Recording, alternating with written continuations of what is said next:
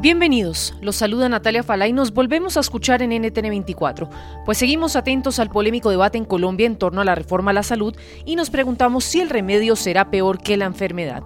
Pues un sentimiento latente de preocupación invade a los actores ligados a este sector, ya que si bien la reforma no ha sido radicada, debido a que según la ministra Carolina Cocho, aún siguen completándose, la discusión entablada con más de 800 organizaciones y 1.500 gremios sigue dejando por fuera a muchos interesados en debatir la reforma. Uno de los temores que más se acrecenta es la de la posibilidad de que se eliminen las CPS. Esto supone dos grandes riesgos. El primero, dejar en un vacío a las personas con enfermedades crónicas y el segundo, tal y como lo advirtió el exministro Fernando Ruiz, aplaudido por la comunidad internacional por el manejo que le dio a la pandemia, generar retrasos de hasta 30 años en el sistema de salud, al cambiar por completo su modelo de público-privado a público. Quienes han asumido una postura crítica frente a este debate señalan que el gobierno quiere estatizar el sector de salud, pero no sabe cómo hacerlo. Para muchos sería riesgoso que el gobierno asuma el papel de la CPS y ponga en jaque los avances que en el sector se han logrado en los últimos 30 años. Sin embargo, hoy amanecemos con buenas noticias. Dos horas duró el encuentro entre el presidente Gustavo Petro, la ministra de Salud Carolina Cocho y representantes de varias EPS del país. El gobierno, aún sin el texto final de la reforma, socializó los cambios al sistema de la salud y quedó claro que habrá transformaciones, más no eliminación de las entidades promotoras de salud. Y es que eliminarse la CPS, como inicialmente se tenía planteado, pues se abría paso a un monopolio público, donde muchos temían predominar a la politización y la corrupción. Escuchemos las palabras de Alfonso Prada, vocero del Gobierno Nacional. El proyecto bajo ninguna circunstancia elimina las EPS ni tampoco les pone un término de transición de subsistencia. El señor Prada explicó cómo estas entidades podrán hacer esa denominada transición. Las que se acondicionen y crean que pueden eh, convivir dentro del nuevo sistema de prevención y de atención primaria van a tener todas las posibilidades de desarrollar eh, sus objetos sociales al servicio de la salud de los colombianos. El presidente Petro se ha personado el debate a tal punto que se muestra optimista de lo que desde el gobierno del cambio dice se vienen cambios positivos en la materia. Inteligente, no somos tontos. No va a morir nadie. Vamos a fortalecer el sistema de salud a partir de crear un sistema preventivo de la salud.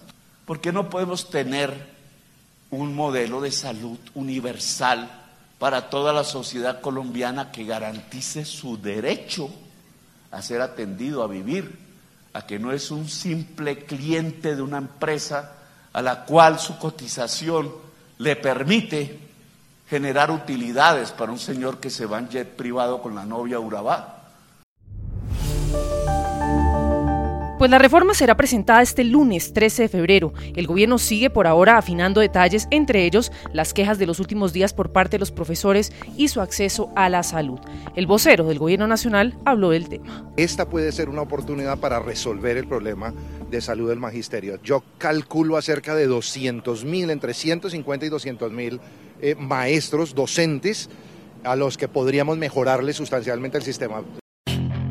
Puedes hacer dinero de manera difícil, como degustador de salsas picantes, o cortacocos, o ahorrar dinero de manera fácil con Xfinity Mobile. Entérate cómo clientes actuales pueden obtener una línea de un límite intro gratis por un año al comprar una línea de un límite. Ve a es.xfinitymobile.com. Oferta de línea o límite gratis termina el 21 de marzo. Aplican restricciones. Xfinity Mobile requiere Xfinity Internet. Velocidades reducidas tras 20 GB de uso por línea. El límite de datos puede variar.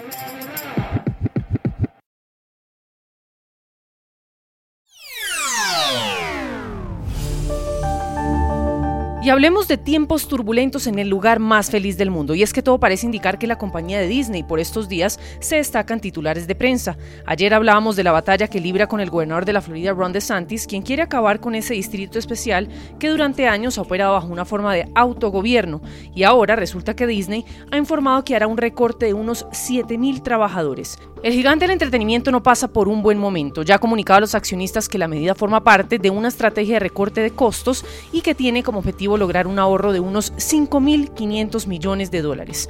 La compañía confirma que ha virado el timón para partir de la gestión de Bob Chapek y que la guía está nuevamente en manos de Bob Iger, quien abandonó su retiro de forma sorpresiva para volver al cargo en noviembre. Importante que tengamos en cuenta este dato. La empresa tenía hasta octubre pasado unos 220 mil empleados en todo el mundo, de los cuales aproximadamente 166 mil estaban empleados en Estados Unidos. Eso quiere decir que un recorte de 7 mil puestos de trabajo representa alrededor del 3% de su fuerza laboral mundial. La reestructuración corporativa abordará tres segmentos de la compañía. La división de entretenimiento, que incluye películas, televisión y streaming, la división del canal deportivo ESPN y los parques de atracciones de Disney. Señalamos que en el primer trimestre fiscal el beneficio neto de Disney fue de 1.279 millones de dólares por debajo del esperado, pero sus ingresos alcanzaron los 23.512 millones de dólares, superando en 100 millones de dólares las estimaciones de Wall Street.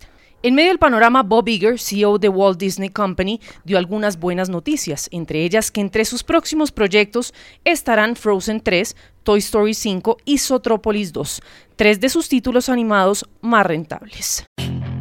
Puedes hacer dinero de manera difícil, como degustador de salsas picantes, o cortacocos, o ahorrar dinero de manera fácil con Xfinity Mobile.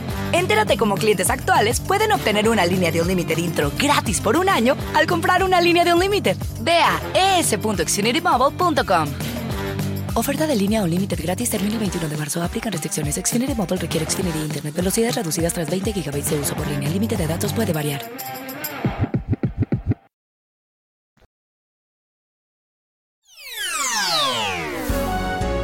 Si le gustó este podcast, puede buscar más de nuestro contenido en www.ntn24.com. Soy Natalia Falá y ha sido como siempre un gusto estar con ustedes. En mis redes sociales me encuentran como Natalia Falá en Twitter o en Instagram. En NTN24 te informamos y te acompañamos.